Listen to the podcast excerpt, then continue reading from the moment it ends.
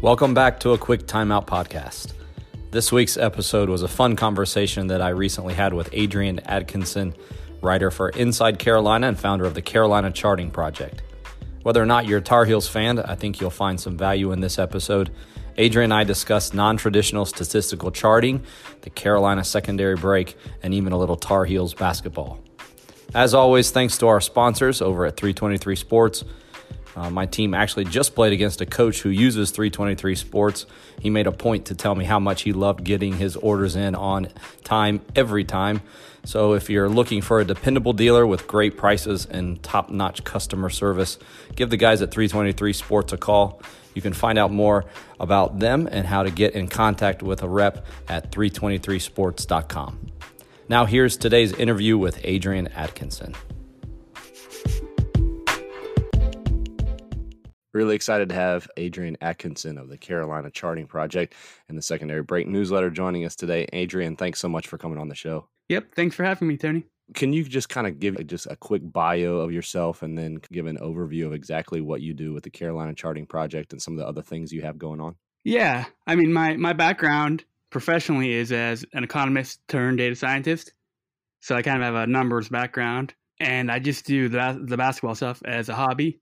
You know, I've been doing it for really uh, like 15 years now, I guess, and it's just uh, it's charting the games. Well, I'm a North Carolina basketball fan, so I really kind of focus on Tar Heel basketball. You know, rewatching the games and kind of breaking it down. You know, defensive charting, kind of efficiency by play type. You know, for their primary break and their secondary break and all the options. And you know, there's a lot you can do. You know, kind of uh, in an automated fashion now with like the play by play and like the lineup data. But I like the, stuff I chart is things you really can't get even by writing a script with like a really detailed play by play log.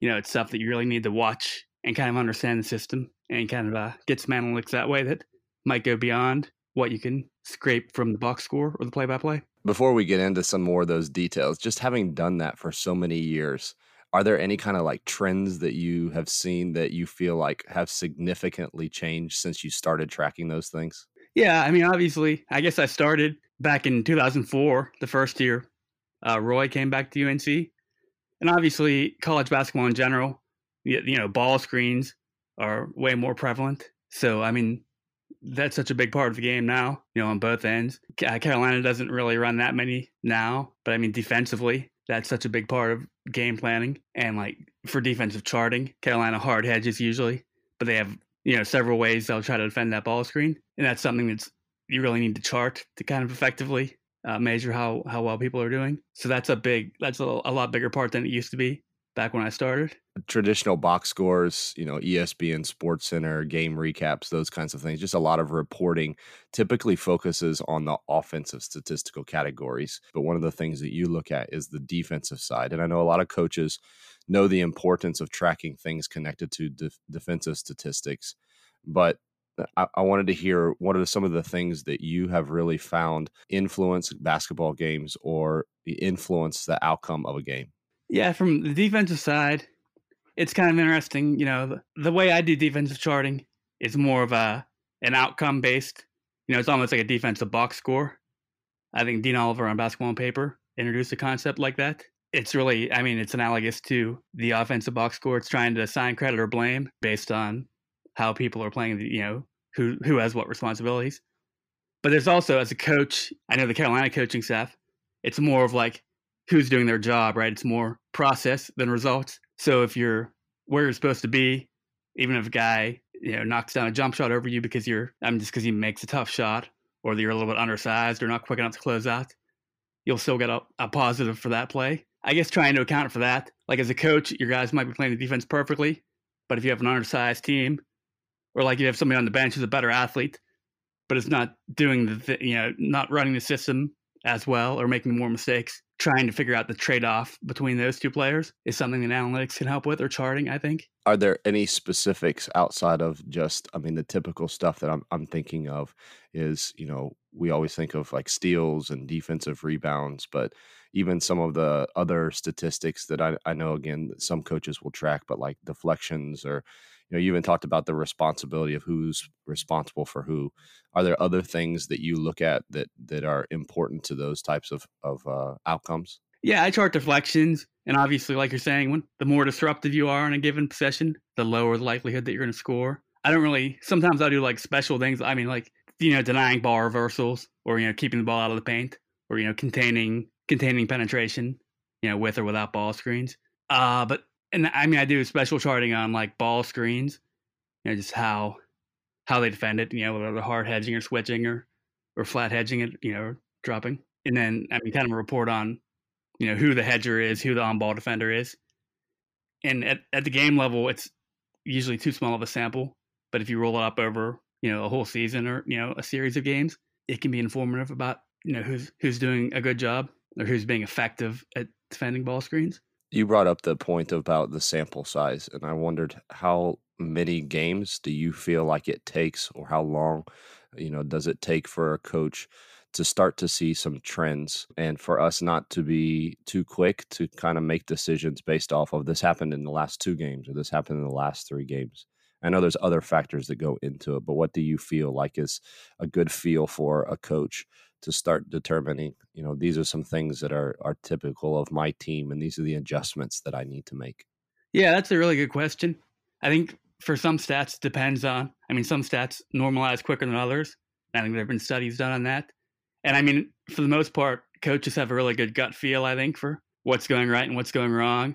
So, I mean, if a couple games of data kind of confirms your prior or like your gut feel for what you think's going on, that can really be all you need. But if something is like opposite of what you feel, then maybe you want a couple more games to just kind of to see if it, what's happening is really happening. So it's kind of a tricky question to answer, but I guess it depends on how confident you are or like how how closely something aligns to your gut feeling as a coach? You know, some of those factors could be injuries, and I know you're seeing that this year with the players that North Carolina has. Have you seen that there are still things that are consistent with that team, even though the injuries have gone out? And can you attribute that to style of play? I'm just thinking as a coach, looking at my team and saying, this is more of style of play than it is our players, or trying to, even when a player goes down, you know, bring in another player, and we're still going to be this despite the player not being the the player that we had starting the game not being there. Yeah, I mean, under Coach Williams, I mean, Carolina is going to play. I mean, he's very much a system coach. Like they're going to run their their secondary break. I mean, they're going to try to push in primary every single time, no matter who the point guard is, right? I mean, it doesn't matter if Cole Anthony goes down. They bring in Jeremiah Francis or KJ Smith, inexperienced guys who aren't as talented as Anthony, obviously, but they're still going to play that system. So if you look at things like the percentage of possessions where they're getting out in primary, the percentage of possessions they're running secondary break, those things are all relatively consistent, regardless of personnel. And things like offensive rebounding and defensive rebounding that are kind of system based. You know, they get out in transition a lot, so they have mismatches on the offensive glass and things they can exploit kind of systematically and things that are obviously emphasized in practice. I mean, obviously, personnel matters, but I mean, the things about the Carolina system that are kind of systemic, like there are certain, like the rebounding numbers, they usually look good regardless of who's on the court. I've been talking with some coaching friends this year about an aspect of style of play that you've already brought up with North Carolina, and just talking about the pace at which they play. When I d- have the discussions with them, one of the things that we've talked about is when you play at that pace, it allows you to create more opportunities, but then it also maybe allows you to commit more mistakes. You've watched them for a really long time. Is that accurate? You know, I'm, I'm also I'm comparing them to a team like Virginia, who you're also familiar with, but you slow the game down, you don't have as many possessions, you're allowed to create fewer mistakes. Do you think that's fair? And then can you kind of talk about does that affect North Carolina and their ability to I mean, they're usually good by the end of the year, right? I mean, they, they, it seems like they're a team that typically will keep peaking. Is that accurate or is that completely false? No, I think I think that's true. I mean, you have to uh, you have to normalize for. I mean, you have to pace adjust, right? I mean, if you're making ten turnovers at a UVA tempo game versus 15 for Carolina, the turnover percentage might be pretty much the same. So that's one obvious thing. But like you're saying, when you're playing faster, I guess you have, and you're, you're probably making more decisions, or there's more like processing going on. So I mean, like Carolina's made a lot of like pretty bad entry passes this year. Like feeding the post is like a big thing, like a big part of their offense. And some of it's like kind of the cost of doing business, right? I mean, they want to get the ball inside. And I mean, if you make 10 entry passes that are kind of high risk and seven of them lead to like open layups, you know, maybe like an over the top high low pass where you have somebody sealed, but three result in turnovers, is that better than getting 10 low risk entry passes that lead to like a contested jump hook or turnaround jumper that is maybe like a 35 or 40% shot? So like maybe you'd have a higher turnover rate in one scenario, but you'd have a higher, you know, points per possession. So it's really, I mean, it's kind of a tough thing to answer, but I think the faster you play, you're gonna have more opportunities to make mistakes, and you have to be making quicker decisions. So I mean, that's kind of a skill you have to develop, I guess. I mean, probably practicing at that tempo and everything helps with that. I haven't looked at their numbers this year. I mean, one of the things that one of the teams that I'm familiar with, they are playing at a faster rate, but they are committing more turnovers. Is North Carolina committing more turnovers, and is that one of the main reasons they're kind of struggling a little bit? Uh, yeah, their their turnover rate's up a little bit. Uh, it's not historically bad for them. The bigger issue actually is forcing turnovers. You know, defensively, their forced turnover rate is really, really low. You know, when you're not forcing live ball turnovers, you're not getting out in transition as much. And I mean, that's kind of their defensively, they pressure the ball and they overplay the wings and they want to be disruptive. So when they're not, you're not really getting the benefits of that system, but the costs of it, you know, they're it's not like a pack line style system. I mean, they're they're susceptible to allowing penetration and then like you know drive and kick threes. So when you're not forcing those turnovers, I mean, you still have the cost of the defensive system, but really without the benefits. So I'd say forcing turnovers has been the bigger issue for them this year. But ball protection, like I said, entry passes have been pretty bad, but in general, it hasn't been a huge problem. I mean, really, it's just been missing shots has been their biggest. Like they're really a bad shooting team. That's like their biggest offensive weakness. I mean, the bottom line is when you can't make shots, you usually can't win games. So, yeah, it's pretty simple, right? Sometimes.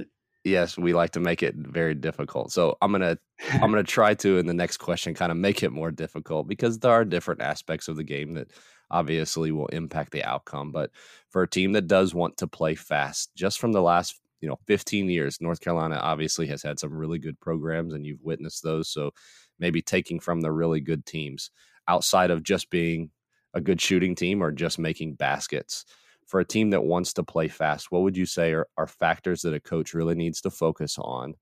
Because it, for us, it goes beyond the numbers, right? Like, what are we supposed to be practicing? Are we supposed to be practicing drills that will help limit turnovers? Like, you know, out, outside of the obvious things, like what what are the factors that we need to pay close attention to if we want to play fast and have success? Yeah, that's a good question. Obviously, some of it is just, I mean, Carolina's best teams have had like a Ty Lawson, a point guard, or like a Kendall Marshall, who was a great hit, you know, a great hit ahead passer in primary, or like Coby White last year. So just recruiting really great point guards. But I mean, f- from an actual practice perspective, I mean, I think an underrated part is conditioning, like being in really good shape is something that Carolina emphasizes. And then just having like the discipline and the focus to run hard on both ends. You know, like the rim run is really important in Carolina's system. And having bigs like Tyler Zeller, uh, Luke Maye, uh, Hansbrough. Those guys are really committed to running hard every single possession. And even when you're not getting an easy rim run basket, you're uh, you're sucking in that defense, right? And you're opening up your wings. And I mean, it's it just it helps the uh, the entire transition offense to have that rim running big who's doing it every possession. Beyond that, I mean, I guess Carolina's system. I mean, it, they've got all those secondary break options built in, so having an experienced point guard who knows like when to push it in primary, when to pull it out, kind of cycle through those secondary options is helpful. You know, just keeping the ball moving. You know, they like to reverse it in secondary right away. So just knowing like when a team is overplaying and denying that reversal pass, that you'll want to call for like that ball screen maybe, or like you know they're they're pinned down, or like you know they, they've got different options that the point guard should be reading based on the coverage, and there shouldn't be any of those like awkward like picking up the ball and like needing to have like a dribble handoff or a way to like just reset the offense that's not fluid, I guess. So. As I watch them, I have seen, and you correct me if I'm wrong, but just the ability to, it seems like they get quite a few paint touches per game. I don't know how they're doing this year, but the ability to get the ball inside and then back outside they it seems like they move the ball well, and those that coach offenses with pace and space, like that's a key as well. Would you agree with that? And how have they done with that this year? And then obviously in the past, having players like you know Hansbrough and the other guys, the ability to get the ball inside has that been something that has helped their success? Yeah, that's a huge part of what they do, and it's a huge part of why they offensive rebound so well. They usually play a double post lineup. You know, they'll have two bigs that you know they're kind of back to the basket guys, which in this day and age is kind of you know there are a lot of small ball fours, a lot of stretch fours who aren't really looking to post up much. Like this year, they have Armando Bacot and Garrison Brooks, who both do a lot back to the basket. Uh, so yeah, a big part of, I mean, what they most of their secondary break options are looking to enter the post somehow, whether it's high low or with a reversal to the wing, and then they have a cross screen and you know back screen lob options in their secondary offense. So a lot of what they do in secondary is trying to get the ball in the paint, and then once they go into their freelance passing game, it's a little more open. I mean, it's there's more dribble penetration and some more ball screens and just some random actions. Uh, for those who are my uh, Carolina fans, do you want to give them some either some hope or just tell me what's going to happen the rest of the year or what needs to happen for them to have some success? Is it as simple as Cole uh, Cole Anthony needs to get healthy and needs to come back? Yeah, that's I really think that's the biggest thing. You know, it's hard to replace your best creator and your best scorer. You know, it's kind of their weakness this year is their inability to make shots or like draw help defense. So even with Anthony, they had some offensive problems that were kind of. I mean, their their wings aren't very explosive, and they haven't been making shots. So I'm not super optimistic this year, but I think getting Anthony back will obviously make a make a big difference. If Carolina's going to make a run at all, it will need that to happen. Before I let you go, you kind of want to let people know where they can connect with you and maybe see some of the things that you're doing out on the web. Yeah, I uh, I have a YouTube channel, uh, the Carolina Charting Project, where uh, I, I post video. You know, I kind of break down Carolina games with clips of different, you know, like for their secondary regular, all the actions of that. You know, I try to put in like a playlist and show examples of different offenses they run. And I'm on you or uh, I'm on Twitter at Freeport Kid. Awesome. Well, I know I have some Carolina listeners, so I'm hoping that they uh, will go check out your stuff. And even those that aren't uh, checking out the stuff that he does on YouTube, I know will be a help to coaches that are wanting to implement kind of a higher pace and some of the things that, that Carolina will do. So uh, uh, that's Adrian Atkinson. Thank you so much, Adrian, for taking the time for us today. Yeah, thanks for having me on. Just really quickly, if you haven't heard yet about Anchor, it is the easiest way to make a podcast. It's free. There are creation tools that allow you to record and edit your podcast right from your phone or computer. Anchor will even distribute your podcast to Spotify and Apple Podcasts and other platforms so your show actually gets heard. You can even make money from your podcast no matter the size of your audience. It really is everything you need to make a podcast all in one place. So, download the free Anchor app or go to anchor.fm to get started. That'll do it for this episode. Be sure to hit that subscribe button if you haven't already and share the podcast with your coaching friends to help us grow the game. Thanks so much for listening. We'll talk to you again at the next time out.